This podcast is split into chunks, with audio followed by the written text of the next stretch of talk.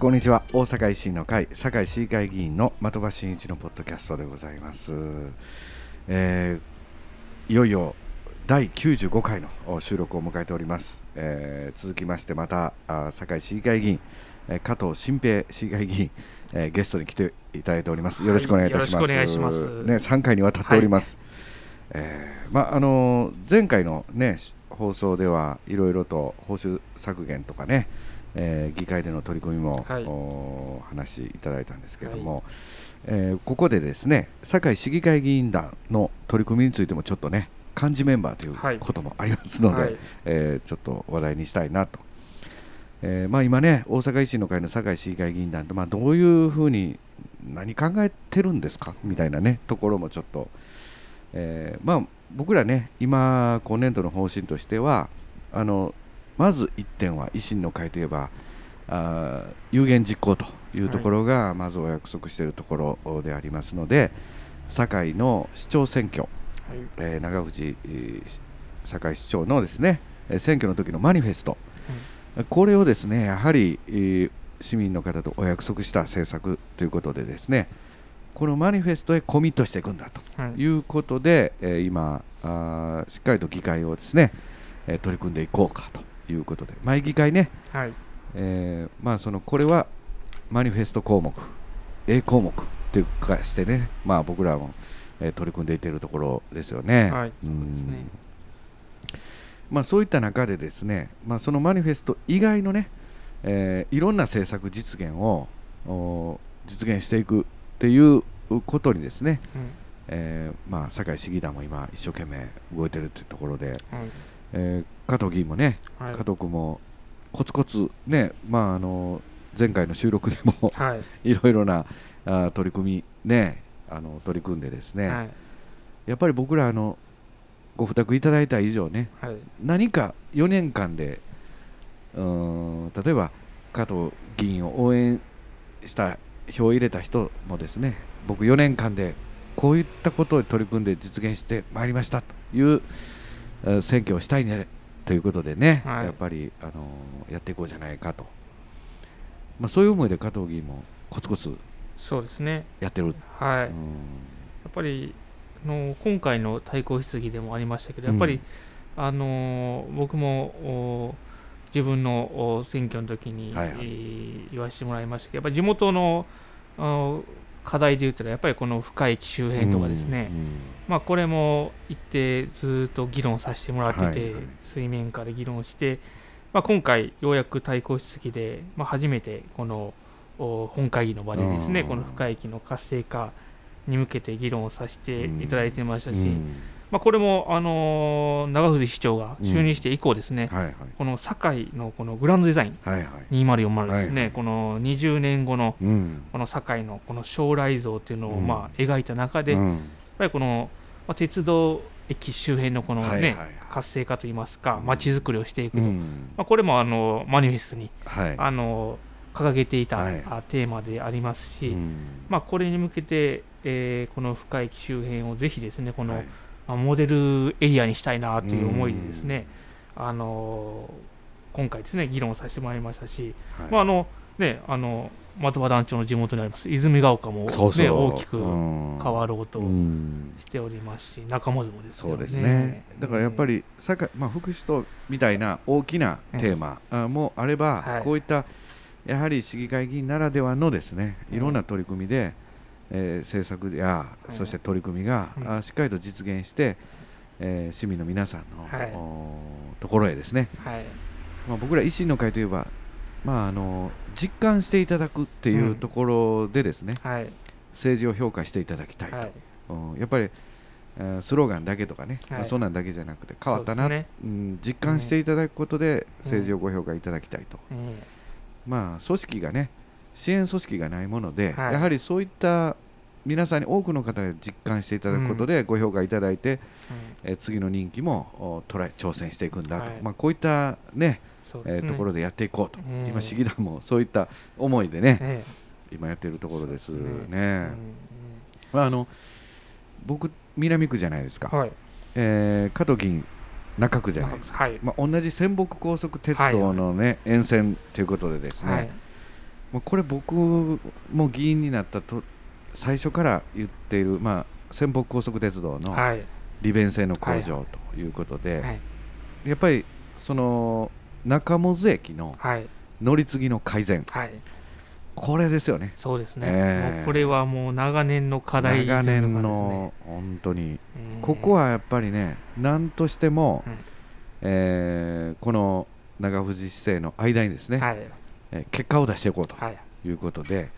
ここはもう加藤議員も僕もね、はい、一緒にここはタッグ組んでやってくれる、はい、まあこれ市議団もね、はい、含めて、これは僕ら維新の会でしか結果出せないと思うんでね、うん、ここは早く結果ね、はい、皆さんに、ね、何としても、うん、というところがありますんで ね、まあ、ここは皆さんにもね、はい、ぜひともご期待いただきながら、ね、我々も頑張ってまいりますので、はい、ぜひね、やっていきましょう、はい、また市議団ね、今動画配信なんかね、はい、今やってますよね、はい、見ていただいてる方もね、なんかね、なんか質疑にね、議会で質疑したらもうその日に、はい、どんな質疑したんかをね、はい、短い動画に、ね、まとめましてね、はい、ツイッターに上げたりしております、はい、うん、みんな最近動画撮られるの、はい、慣れてきたね。そうですね、うん、慣れてきましたね。最初嫌がる方もなんか僕もね、最初ねカメラ向けられるのあれやったんやけど、まあ、だんだん ね慣れてきましたね、まあ、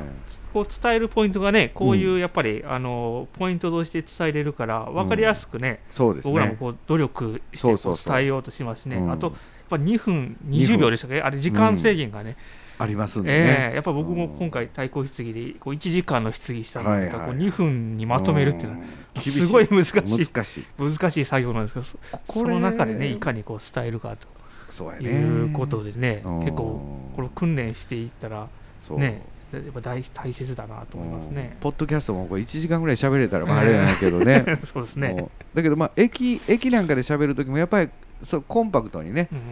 ん、やはりお伝えするっていうのがね、うん、まあ、どうしても皆さんのお耳をね、少しお借りすることになるんで、まあ、できるだけコンパクトにお伝えするっていうのがね、はい、まあ、誠意なんかなとも思ったりもして、うん、ね、まあ、今後ともいろんな取り組みでですね、はい、市議団頑張ってまいります、はい、よろしくお願いいたします、ね、まあ、今後の堺市、はい、ね、これはどうなるんやということで、はい、まあ、これは民間のね投資誘導ですよね、まあ、中心市街地でいうと、はい、やっぱり民間がやっぱりこう堺市に投資しようかと思えるようなさまざまな取り組み、そうですね、そしてまあ改革によって財政ね、はい、再建していく、はい、まあ、それでまたいろんな投資を呼び込んで、はい、やっぱり税収増やしてですね、はい、そしてまたコストもね、はい、効率化していろんな基礎的な住民サービスを向上させていこうという挑戦をね、はい、堺市今からまたね、はい、頑張っていけるように頑張りましょう。やっぱりこの、ね、マニフェストでも掲げましたけど、うん、この3つの方針ですよね、うん、この民間活力と、うん、あと区役所のね、うん、やっぱ権限上、あとこの府市連携ですね。あ、府市連携ね、やっぱここは大きく竹山前市長時代とね、やっとね、大阪府大阪市堺市とね、連携が そうですね、流れが強化されて今来てます、はい、ここは最大にね、違うところですんで そうですね、ここは十二分にね、僕らもちょっと頑張っていきます、いろんなね、はい、動きももうすでに ね出てきてますので、はい、あと1年後か、うん、2年後ぐらいには皆さんにもね、はい、実感していただけるような、う、ね、花開く時がね、間近に迫っているんじゃないかなと思いますけれど ね、ありがとうございます、はい、まあ、ここでねちょっと話題を少し変えまして、まあ加藤議員元 NHK の、ね、記者ということで、はい、ちょっと僕も聞いてみたいことがあるんですよ、はい、僕ら大阪維新の会住民投票ありましたよね、はい、11月1日、はい、投票日で、これ加藤議員どこの区に入ってたんですか？僕はですね、東住吉区に入っておりました。あ、また厳しかったですね、僕も安倍の行ったり、ね、してたんですけどね、まあ、これどんなんでした？雰囲気、東住吉はやっぱりですね、うん、まあ、こう徐々に活動、ね、するにつれてこう、結構応援の声とかもね、はいはいはい、大きくいただいたりして、僕らもこう街角で活動してる中では、これいけるんちゃうかなっていう感触もねやっぱりあったんですけども、それを続けてやっぱ最後らへんになってきたら、やっぱ向こう側の陣営ももうすごいですね、すさまじい人員で発動したし、もうちょっと曲がったらまた違う人に会うんちゃうかってですね、そういう感じでしたしね、やっぱりなかなかそういう面では、僕らもこれどこまでこう伝えれたんかなっていうところで、反省するところもありますし、でやっぱりこの不思連携というか、この風と詩のさまざまなこの連携成果がやっぱ進んできたっていうところが、やっぱりこの現状維持でというところに、現状維持でっていうところに働いたっていうのもいろいろ、マスコミのね報道とかもありましたから、なかなかやっぱりその先の未来をどこまで伝えれるかっていうところが、やっぱ僕らもこう街角で活動してて、こうもう一歩そこが足りなかったのかなというところもね、なんか統計等々を見ますとね、はい、やっぱり30代のサラリーマン 世代の男性の方が、はい、後半のやっぱりラスト2日とかね、はい、に大きく反対に舵切ってるっていう情報も、はい、データも出てるんですけど、はいはい、このあたり毎日新聞ですか、はい、218億円の報道の影響もね、はいはい、あったんじゃないかって、僕のご意見いただく方もね、いるんですけど、はい、こういうところちょっと NHK の元記者としてね、はい、この218億円のこの報道ってこれどういう感じなんですか、これ。そうですね、僕も実は NHK の時の選挙班というところにいまして、はいはいはい、まさにその全国のこの選挙をですね、はいはい、取り仕切っているような担当の部署で、うんうん、僕も記者として、所属してましたんで、はいはい、全国の選挙とかですね、はい、大きい選挙とか、衆議院選挙とかもそうですけど、はいはい、見てきましたり、その報道もですね、はい、携わってきた立場から言うとですね、はい、この選挙期間の報道っていうのが、一番その、僕らといったらですね、本当に気を使うところで、はいはい、もう公平公正はもちろんなんですけど、その報道がその、ね、影響、投票する人の影響をやっぱ及ぼすっていうのが、一番これはやっぱりやっちゃいけないというところで、社会的影響ありますもんね。そうですね、それはもう僕らも ずっとこれは、それは毎日新聞さんとか、そういう218億の報道した報道の方も、はい、自分たちの持ってる影響っていうのは、はい、もう分かっているっていうか、それはそうですね、分かってますよね、その分かってなくてねやってるっていうわけでもね、ないでしょうか。でやっぱりその影響で、あれがそのなかなかこうどこまでこの事実なのかどうかっていうところがね、多分焦点なんでしょうけど、あれは僕らも見てる限りだと、じゃあ数字がどこまで正確なんかっていうところですよね。だからそれが全く事実であって正確であって、っていう話だったら、その出す価値が、ある、その知る権利っていうところですよね、そこにやっぱり伝えるべきだっていうところがあったのかと思うんですけど、ただそれが正確なのかどうかっていうところがですね、議論しているところだし、数値が本当に正しいのかどうかっていうところが定かでない段階で、やっぱり報道が出たっていうところがタイミングでですね、っていうのがやっぱり、ああいう計算式がないと言われているものを、政令指定都市を4つに分割してなんかもう報じてしまうというのはかなり、そしてまたなんていうんですか、大阪市の財政局の方と一緒に作ったというか、原稿も見せてやってるっていうのも、なんかこういう住民投票のもうラストのすごいタイミングで出てくるっていうのも、そうですね。だから僕らも NHK の記者やってる時に、記事もちろん書きますけども、映像の取材もしますけど、取材先に見せるってことはまずありえないですね。ないんやね。ないですね。これはもうそれはやっぱり、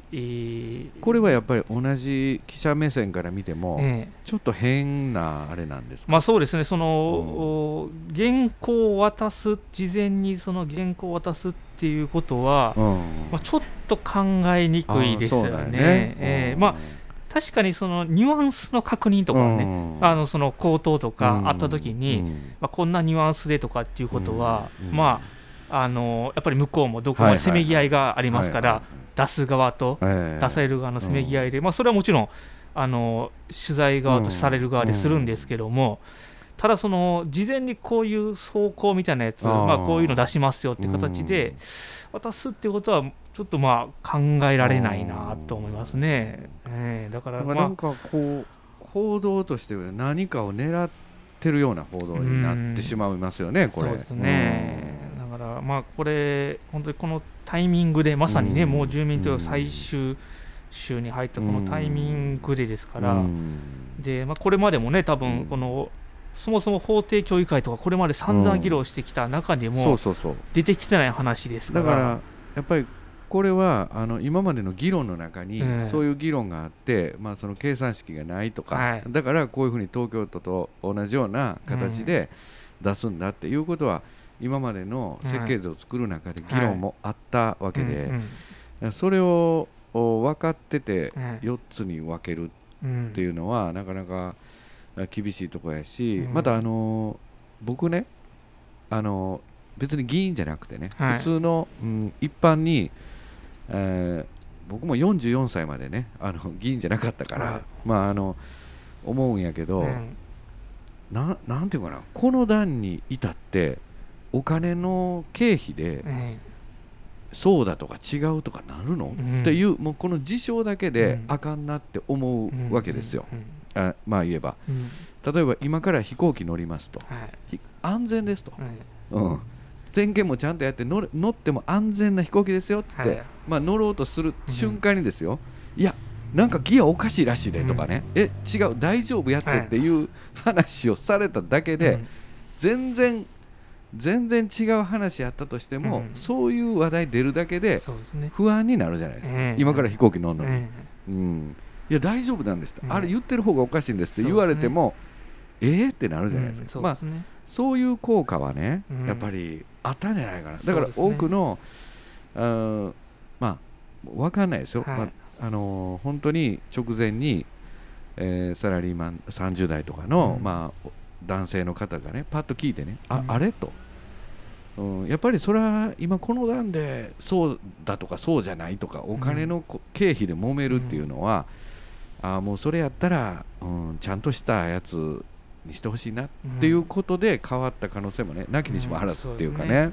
やっぱりその、まあ、さらにその記事をね使ってその活動でね、なんかその記事を使って街頭でねやってたケースとかっていうのも結構ね、ツイッター上とかでもね挙げられてましたけど、まあ、そういうやっぱり、活動に使われるっていうこと自体がね、やっぱりそれ記者としても、まあ、あんまりこう本意じゃないと思いますしね、やっぱりその本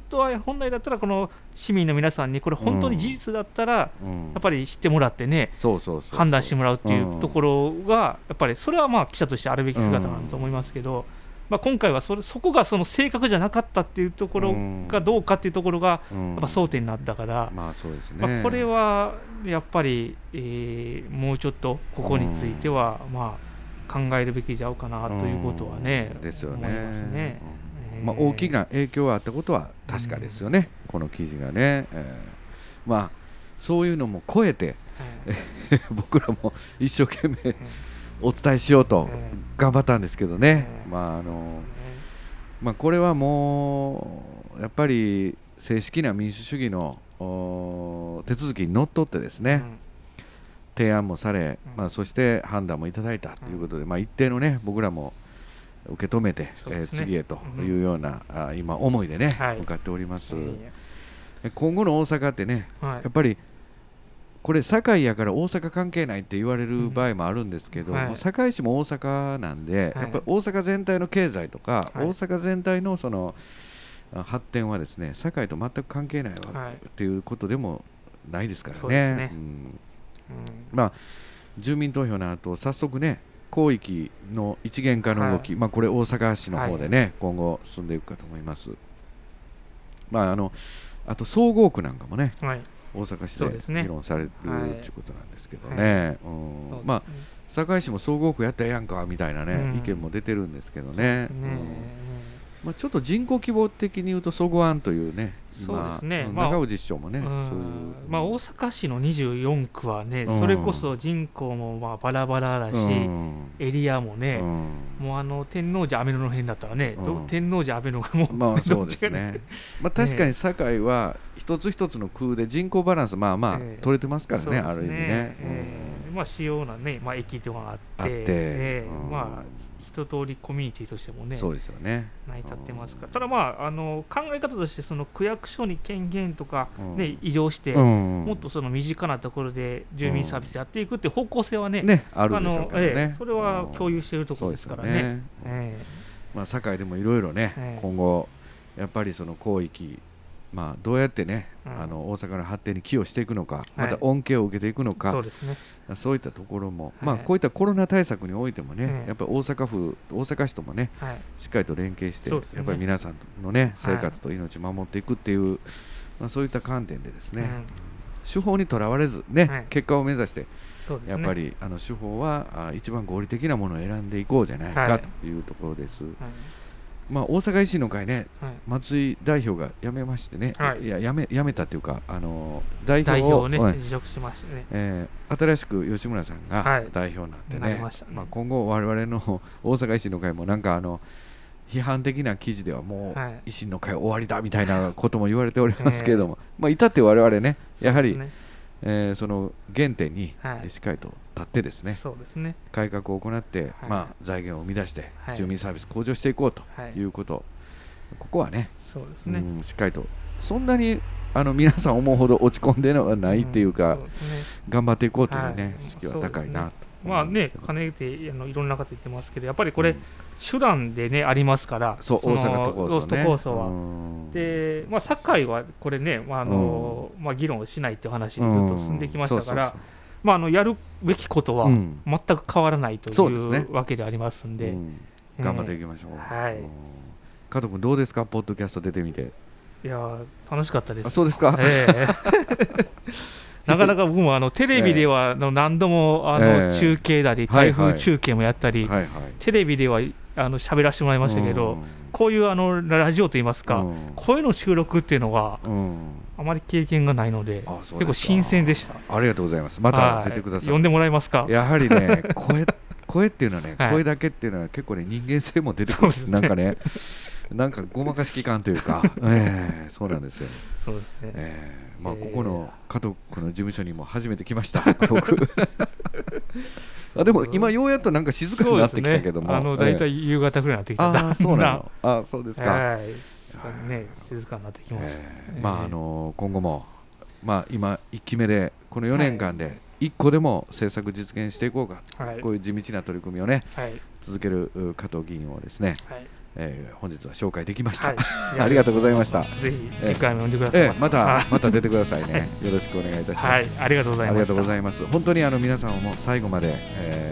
お聞きいただきましてありがとうございました。それでは失礼いたします。ゲストは加藤新平、市議会議員でした。どうも失礼いたします。光の中手を伸ばすよ君が占う未来を描いて進もう。散ってゆく花街の音僕らの安心